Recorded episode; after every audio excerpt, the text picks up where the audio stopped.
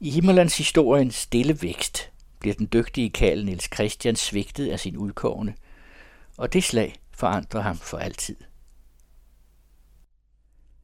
Folk, der gik forbi på vejen, kunne se en lang bøssepibe pege forsigtigt ud fra et vindue i købmandens hus.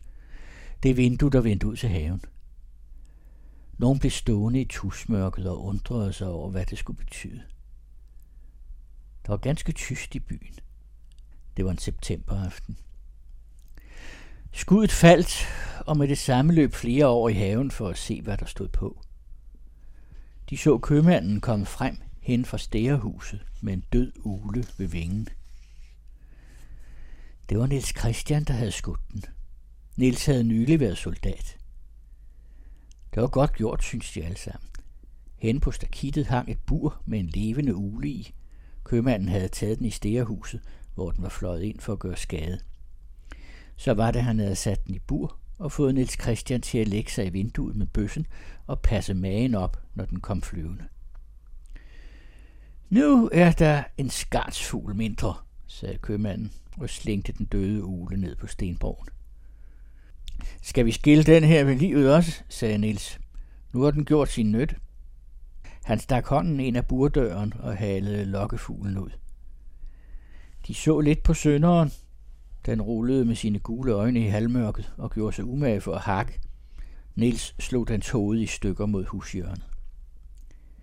Der var kommet fire-fem kale til stede, og da de nu var sammen, blev det til, at de tøvede lidt for at snakke.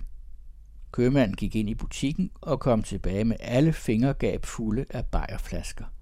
Sikke kunst, og de slog sig til ro på grøftekanten. Du er ikke ringet til at skyde, sagde Jørgen Post til Niels Christian og klinkede med ham. Det var jo flugten, du tog Niels nikkede meget beskedent.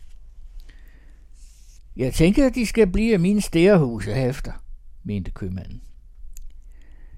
Snakken faldt nu om et og andet, der gik en halv stunds tid, at jeg tilfik en flasken op for munden. Så giver det et klukke Jakob, krokalen. Han kommer i tanke om noget. Jeg kan ellers fortælle jer nyt. Peter Baks Kristine skal giftes. Nej vel, udbrød Jørgen Pors højt interesseret. Krog Jakob så nøje på Niels Christian, hvem nyheden angik, men der blev ingenting kendeligt på Niels. Heller ikke sagde han noget. Du har jo kastet noget korn med hen, vedblev Jakob. Noget korn betyder en smule. Niels Christian hævede flasken, og lige før han satte den på munden, henkastede han lavt. Hvem har fortalt dig den krønike? Niels drak og åndede hørligt ud af næsen. Han tømte flasken og var længe om det. Nej, det har ingen givet mig at rende med, forsikrede Jakob en smule angrebsvis. Hun skal giftes med Paul Kærsgaard. De siger, at han har lokket hende. Jeg ved det for bestemt. Ah, løgn, lå Jørgen Pors halvt på Niels Christians vegne. Jeg har også hørt det, lod købmanden falde. Herefter tag de. Niels Christian kunne ikke tvivle længere. Han sad i stor vonde og følte de andres tanker som åbne gab rundt om sig.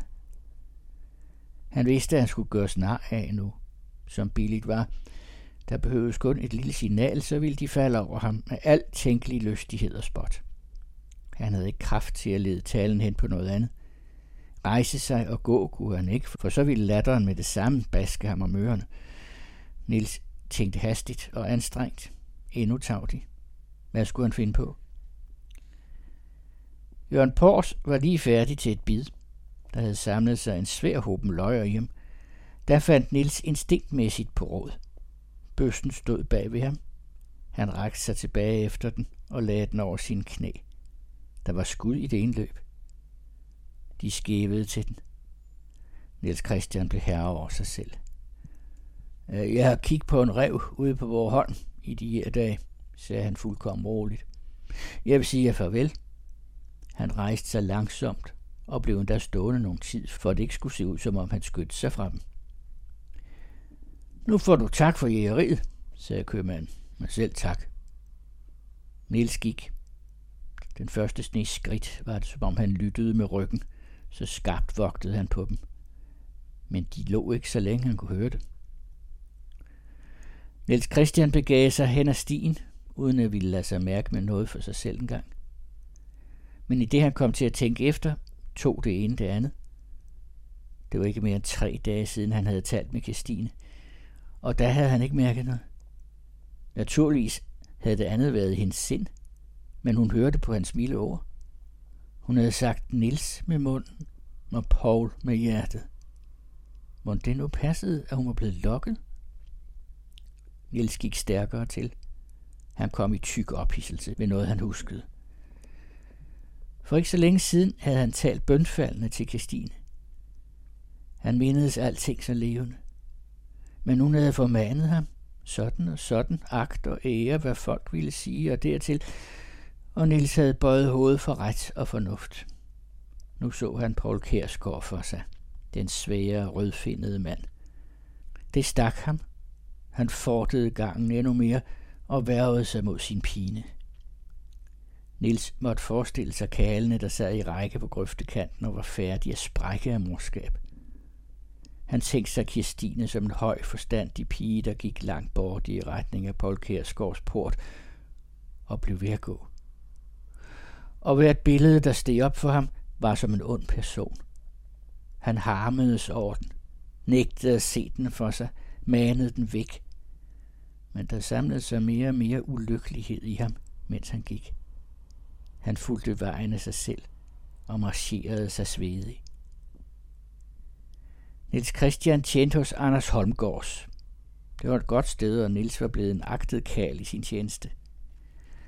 Før han kom der, havde han været som kale af flest, dygtig og påpasselig nok, men det var en anseelse at tjene på Holmgården. Niels Christian regnedes for meget, og hans væsen var af den grund blevet høvisk og bøjeligt. I den sidste tid havde han til med været så overhånds tilpas og fortrolig over det, han og Kirstine var blevet enige. Nu var det helt gået bardus fra hinanden. Nils gik tværs over stubmarken, smøg sig gennem det smalle mørke gårdsled tæt under tagskæggene og kom om stalhjørnet. Han åbnede halvdøren. Den varme, søde hestelugt slog ham i ansigtet. Hestene stod inde i mørket og tykkede så jævnt. Han kunne høre, at de vendte hovedet om mod ham, derved at lyden blev lidt stærkere.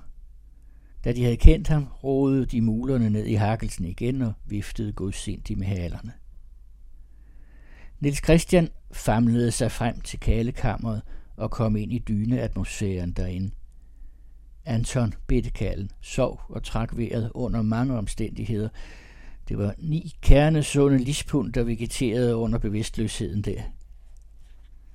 Nils fik svovlstikker frem og tændte lygten. Han satte den på bordet og begyndte at klæde sig af. Hængte uret op på muren og lagde hans klæde i vindueskarmen. Men da han var kommet i skjorteærmerne, betænkte han sig. Det var tidligt nok at gå i seng. Han så sig om i kammeret. Anton lå og svedte i dynerne. Han gabede op i luften, så højt han kunne og snorkede som en muddermaskine. Spindelvævene hang i hjørnerne salmørke. På gulvet flød der træskostøvler og gamle klistrede halmvæske. Det var ikke morsomt noget af det. Niels rakte op ved loftebjælken og tog en ladestok ned. Den havde en proptrækker i den ene ende. Han fiskede ladningen ud af bøssen og hængte den på plads. Hvad så? Nu har han ikke beskæftiget sig med noget, tænkte han igen tungt på sit forlis. Han gik en runde ud i stallen med lygten, lyste ned i hakkelseskisten for at se, om Anton havde fået skåret noget, og så gik han tilbage til kammeret igen og satte sig ved bordet med hånd under kind. Med hånd under kind, ja. Og han blev så syg til mode. Harmen var forbi. Han tog til at sukke og stride. Følelser gik op og ned i ham. Tankerne begyndte at svinge og svang større og større. Han følte lyst og forløsning derved, og blev endnu mere betrængt af rytme. Du utro pige, tænkte han, og tanken gik syngende frem og tilbage. Hvor kunne du mig svige? Niels Christian rokkede sørgeligt med hovedet. Melodien til, der levede i Strasbourg en adelsmandseri, havde indfundet sig. Den arbejdede tyst og kvægende ned i hans strube. Jammer og smerte belejrede ham – og af sig selv opgik der to verslinjer i Niels Christians tungt åndende sjæl. De berusede ham. Aldrig før havde han digtet. Aldrig før.